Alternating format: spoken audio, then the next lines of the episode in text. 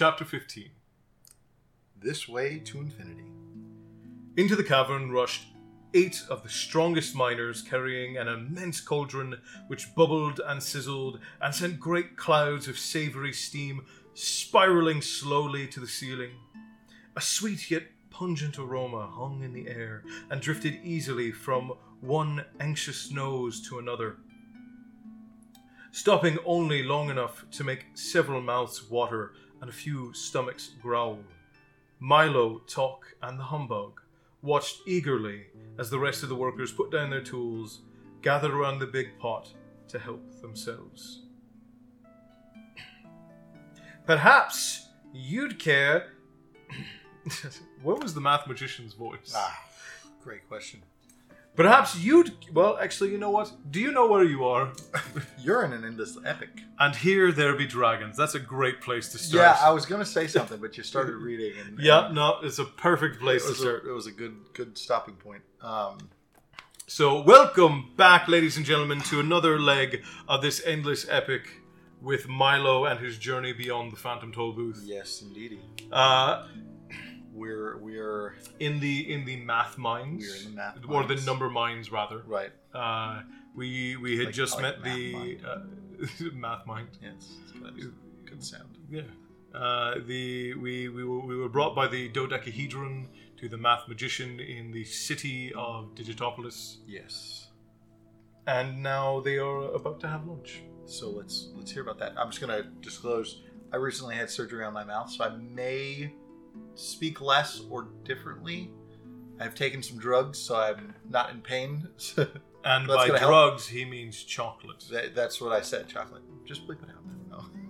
I don't bleep out stuff in the podcast. Either if I can't cut it out, I just leave it in. Yeah, well, So that works too. Yeah, if I if I were to cut it out, it would like be a, a gap in your sentence. You'd No, just I had a lot of. So if I just add a bleep. don't do it, I Don't I believe. I don't believe in them. I. I don't can't be believe in 'em. bothered. I don't believe in them. Yeah. Yeah, go. So Yeah. what did the math magician sound like? Uh. Should we make him Scottish? Have we made he's- anybody No, we haven't. Scottish yet? He's Scottish now. Okay, yeah, it definitely right. wasn't his voice, but he's Scottish now. All right. Whatever it was last time, that's not what it is now. oh boy. Perhaps you'd. oh, this is what it's going to be. All right. Uh, Strap in, boys and girls. This is going to be an hour and a half podcast. we got three three whole chapters of this. Oh. Perhaps you'd care for something to eat, he s- said the math magician, offering each of them a heaping bowlful. Yes, sir, said Milo, who was beside himself with hunger. Thank you, said Tock, Yeah. added Tock. The humbug made no reply, for he was already too busy eating, and in a moment the three of them had finished absolutely everything they'd been given.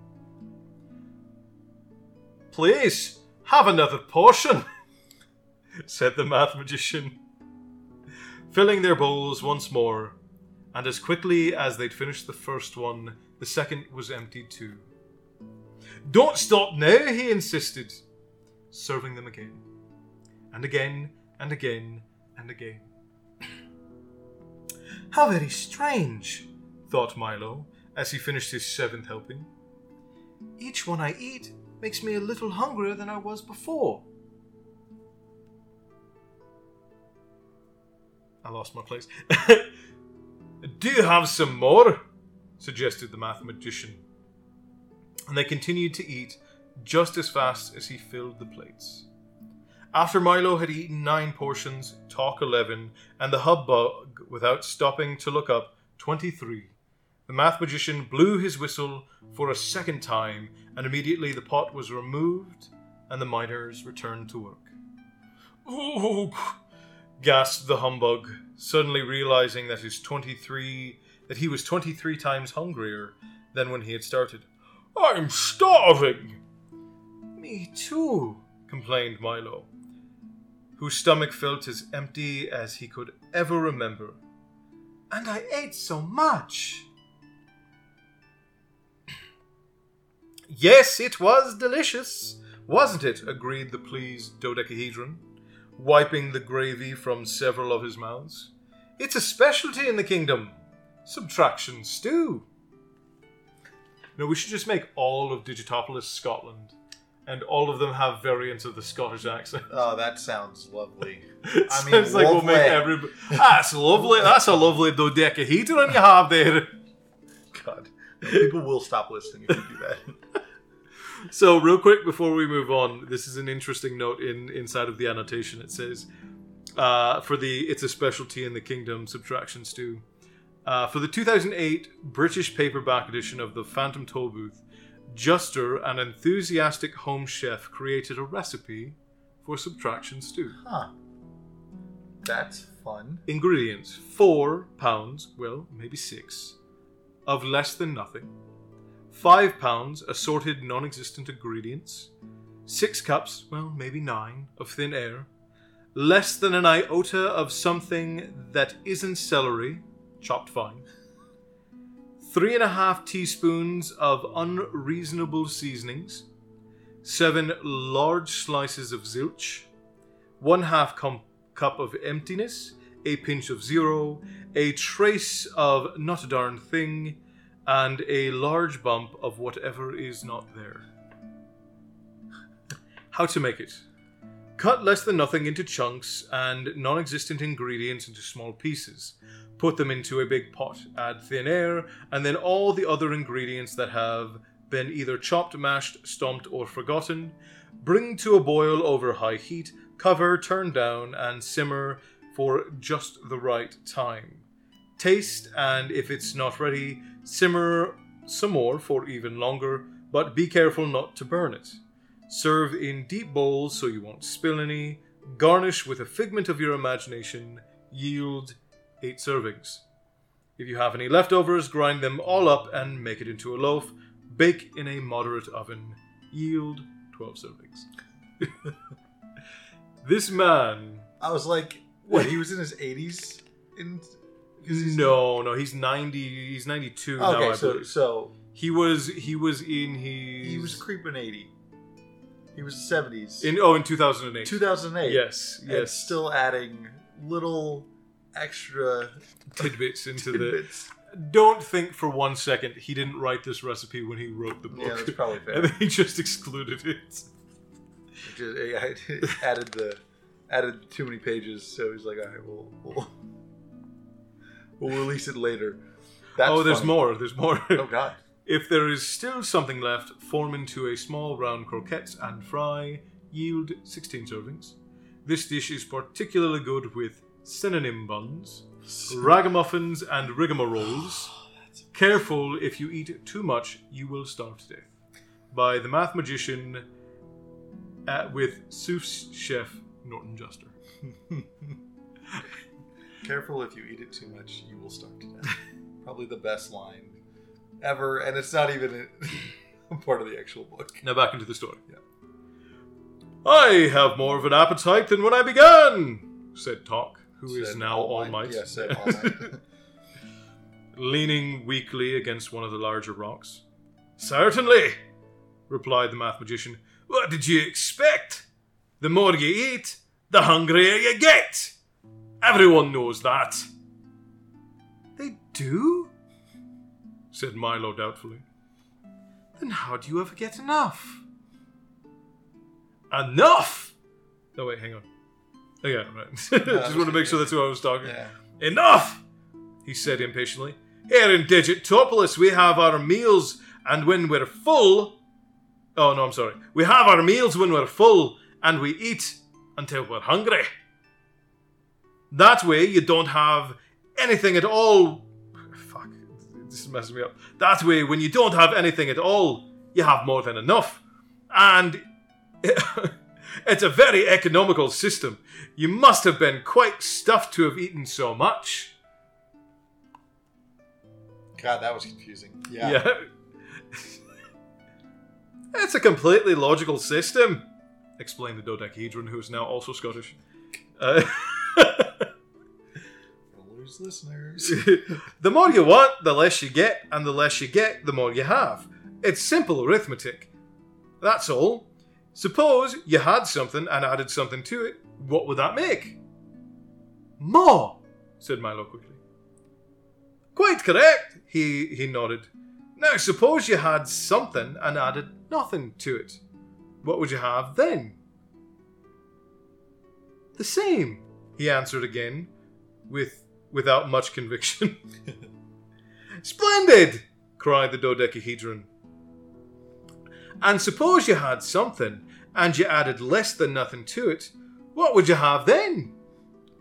Famine! roared the anguished humbug, who, who suddenly realized that that was exactly what he'd eaten 23 bowls of.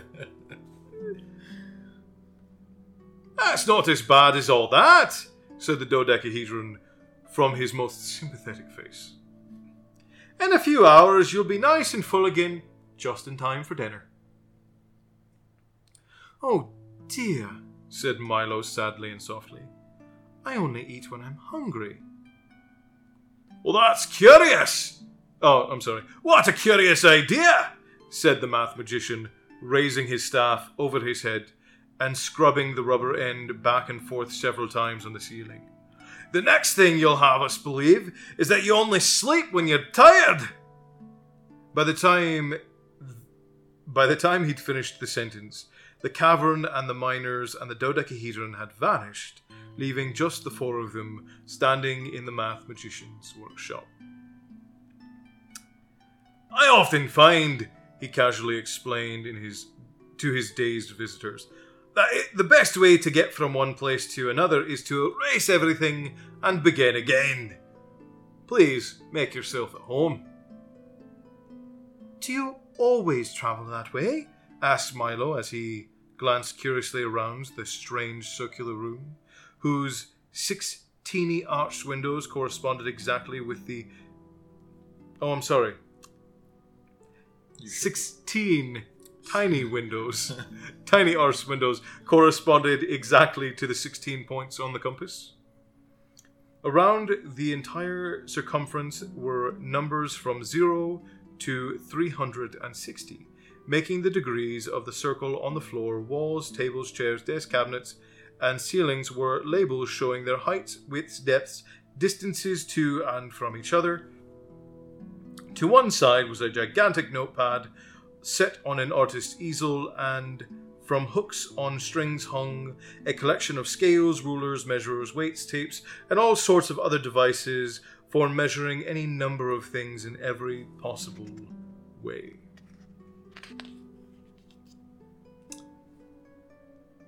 What the fuck? What? Hey, I mean, frick. Sorry. What? What? What's? What's? Oh, okay. Yeah. No, that was that's a long distance in between answering a question. no, indeed. yeah. See, if I just said that, you'd have been confused too, because the last thing Milo says is, "Do, you, always travel that way?" Yeah.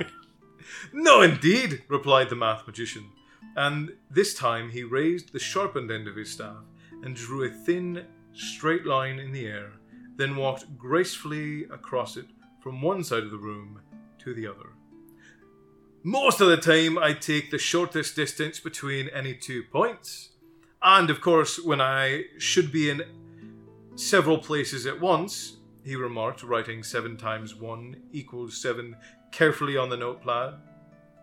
I simply multiply. God, I wish this is how life worked. Right. Suddenly, there were seven math magicians standing side by side, and each one looked exactly like the other. How did you do that? gasped Milo. There's nothing to it at all, they all said in chorus. If you have a magic staff, then six of them cancelled themselves out and simply disappeared. What a, what a. But it's only a big pencil, Humbug objected, tapping it with his cane. The simplicity of the humbug is probably one of my favorite things, and how how rudimentary he views the world. True enough, agreed the math magician. But once you learn to use it, there's no end to what you can do. That's a line right there. Can you make things disappear? asked Milo excitedly. Why, certainly, he said, striding over to the easel. Just, just step a little closer and watch carefully. After demonstrating that there was nothing up his sleeves, in his hat, or behind his back, he wrote quickly 4 plus 9 minus 2 times 16 plus 1 divided by 3 times 6 minus 67 plus 8 times 2 minus 3 plus 26 minus 1 divided by 34 plus 3 divided by 7 plus 2 minus 5 equals. Then he looked up expectantly. 17! shouted the bug, who were always managed to be the first with the wrong answer. It all comes to zero, corrected Milo. Precisely. Whoa, what the hell was that? that Slightly was... Australian. Yeah, Sorry. precisely. You're not choking on everything. I know, I know, I know. Precisely, said the math magician, making a very theatrical bow, and the entire line of numbers vanished before their eyes. Now, is there anything else you'd like to see? Yes, please, said Milo. Can you show me the biggest number there is? I'd be delighted, he replied, opening one of the closet doors. We keep it right in here. It took four miners just to dig it out. Inside was the biggest number three Milo had ever seen. It was fully twice as high as the math magician. No, that's not what I mean, objected Milo. Can you show though. me the longest number there is? Surely, said the math magician, opening another door. Here it is. It took three carts just to carry it out here. Inside the closet was the longest number eight imaginable. It was about as wide as the three was high. No, no, no, no. That's not what I mean either, said Milo. Looking helplessly at Tock. I, I love- think what you would like to see, said the dog, scratching himself under half past four, is the number greatest possible magnitude. The number of greatest possible magnitude. I was just about to say I like I like that little sequence right there because it it depicts how important Specificity. specificity is. Yeah, like it, it's and it's so simply done. well, why didn't you just say so? said the math magician, who was busily measuring the edge of a raindrop. What's the greatest number you can think of? Hmm. Nine trillion nine hundred ninety nine billion nine hundred ninety nine million nine hundred ninety nine thousand nine hundred and ninety nine, recited Milo breathlessly. Very good, said the math magician. Now add one to it. Now add one again. He repeated to Milo. Uh, he repeated when Milo had added the previous one. Now add one again. Now add one again. Now add one again. Now add one again. Now add one again. Now add one again. Now add. But when can I stop? pleaded Milo. Never! said the math magician with a little smile. For the number you want is always at least one more than the number you've got. It's so large that if you started saying it yesterday, you wouldn't finish tomorrow. Would you? Where could you ever find a number so big? scoffed the humbug. In the same place you have. In the same place they have the smallest number there is, he answered helpfully. and you know what that is? Certainly, said the bug, suddenly remembering he had something to do at the other end of the room. One one millionth? asked Milo, trying to think of the smallest fraction possible. Almost, said the math magician. Now divide it in half. Now divide it in half again. Now divide it in half again. Now divide it in half again. Now divide it in half again. Now divide it in half again. Now divide it. Oh dear! shouted Milo, holding his hand to his ears. Doesn't that have a stop either? How can it? said the math magician. When you always when you can always take half of whatever you have left until it's so small that if you started to say it right now, you'd finish even before you began? Where could you keep anything so tiny? Milo asked, trying very hard to imagine such a thing. The math magician stopped what he was doing and explained simply Why, in a box that's so small you can't see it. That's kept in a drawer so small you can't see it, and a dresser so small you can't see it, in a house so small you can't see it, on a street so small you can't see it, in a city so small you can't see it, which is part of a country that's so small you can't see it, and a world so small you can't see it. Then he sat down, fanned himself with a handkerchief, and continued. Then, of course, you'd keep the whole thing in another box so small you can't see it. And if you follow me, I'll show you where to find it. They walked to one of the small windows, and there, tied to the sill, was the end of a line that stretched along the ground and into the distance until it was completely out of sight. Just follow that line forever, said the math magician, and when you reach the end, turn left. There you'll find the land of infinity, where the tallest, the shortest, the biggest, the smallest, and the most and the least of everything are kept. I really don't think I have that much time, said Milo anxiously. Isn't there a quicker way? Isn't that the question? Well, you might try this flight of stairs, he suggested, opening another door and pointing up. It goes there too. Milo bounded across the room and started to the stairs, two at a time. Wait for me, please! shouted he. Wait, what? What? Milo bounded across the room and started up the stairs two at a time. Wait for me, please, he shouted to Tock and the humbug. Oh, okay, I should have read the rest of the sentence. Wait for me, please, he shouted to Tock and the humbug. I'll be gone just a few minutes. And that is the end. Ooh. The end of infinity. Ironically enough, the end of this way to infinity. So there's an interesting note here on the just follow that line forever, and when you reach the end, turn left. In this passage, as in so many others, Juster demonstrates the wisdom of the notion that a game or story that hinges on a playful reversal of logic often works better as a teaching device than does a relentless presentation of sequential facts. Huh. And I find that incredibly interesting. Because Yeah, I was like, what? Why? Like, why? Why? Why? Why do you like that?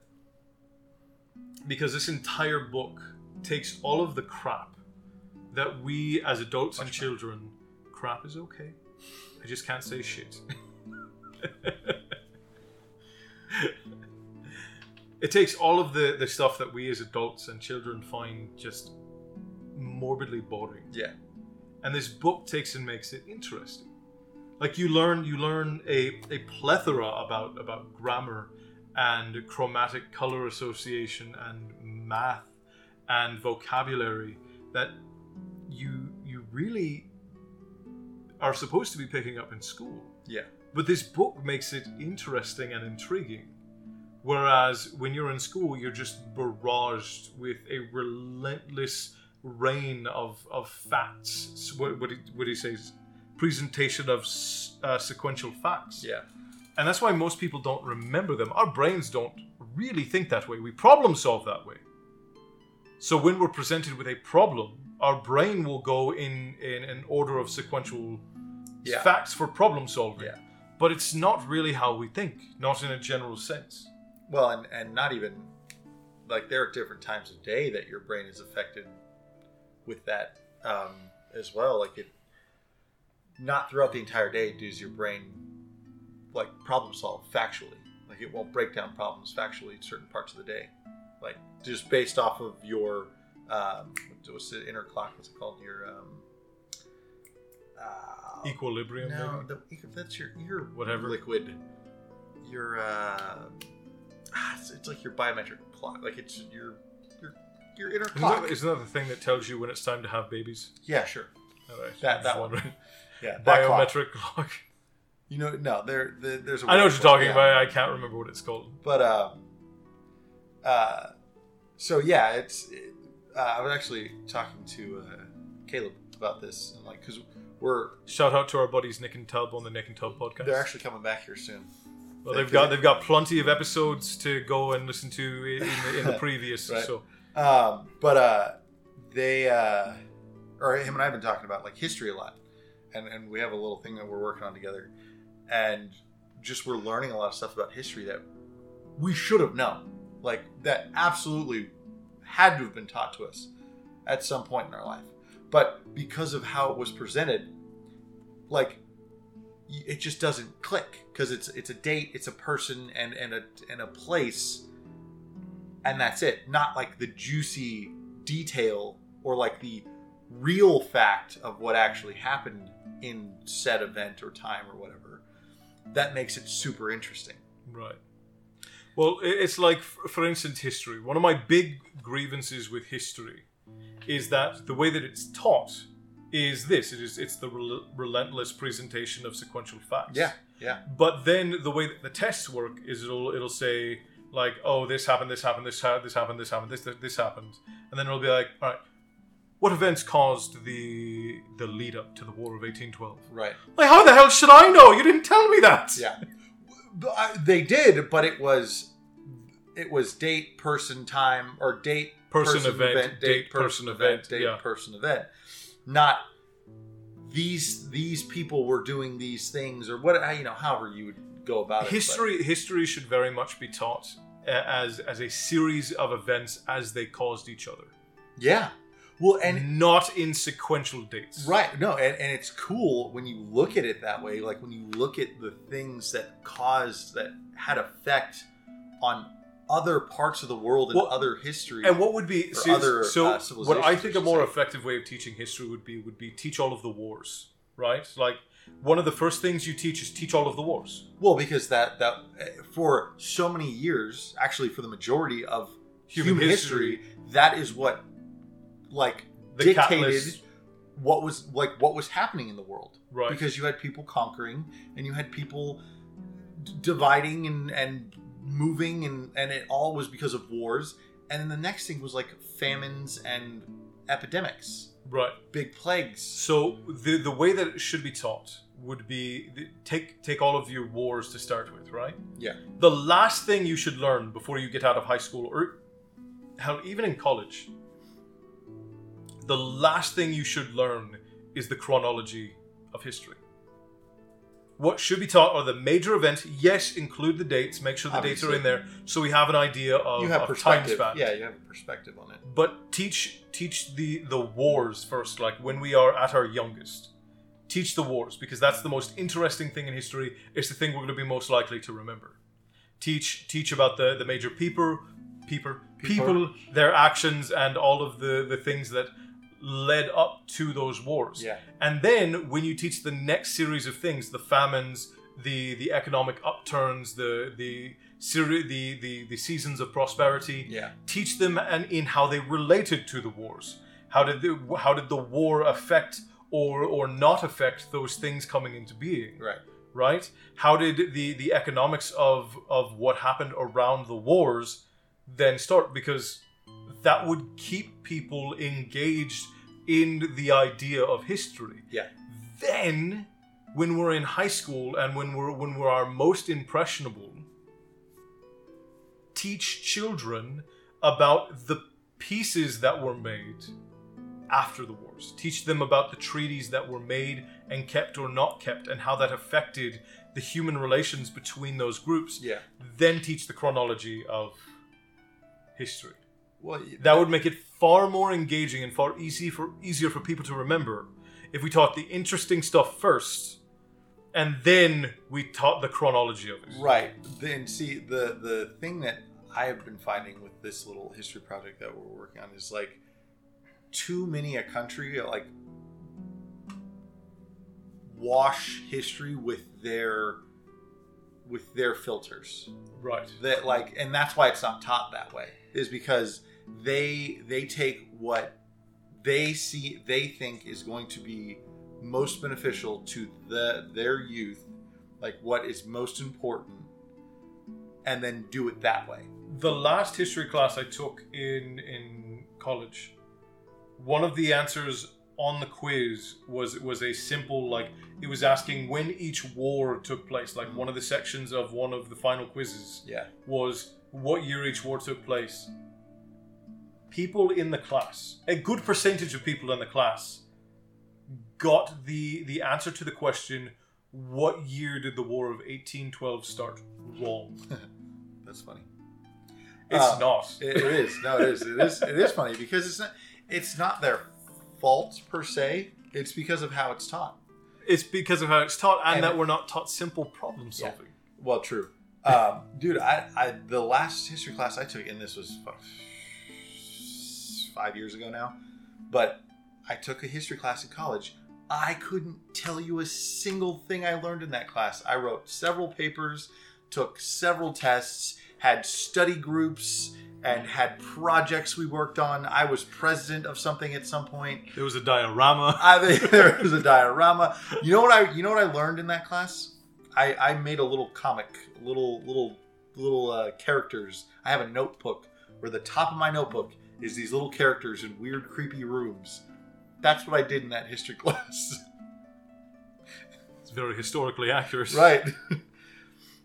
All right. That well, being said, this way to infinity. thank you guys so much for joining us. Do you have anything you want to plug? Uh, we have uh, we have some website uh, renovations coming soon. Right. Our website will be down for a couple of days. Uh, sometime at the end of the month, we'll put it out on Twitter. Um, Punktown Media will be down.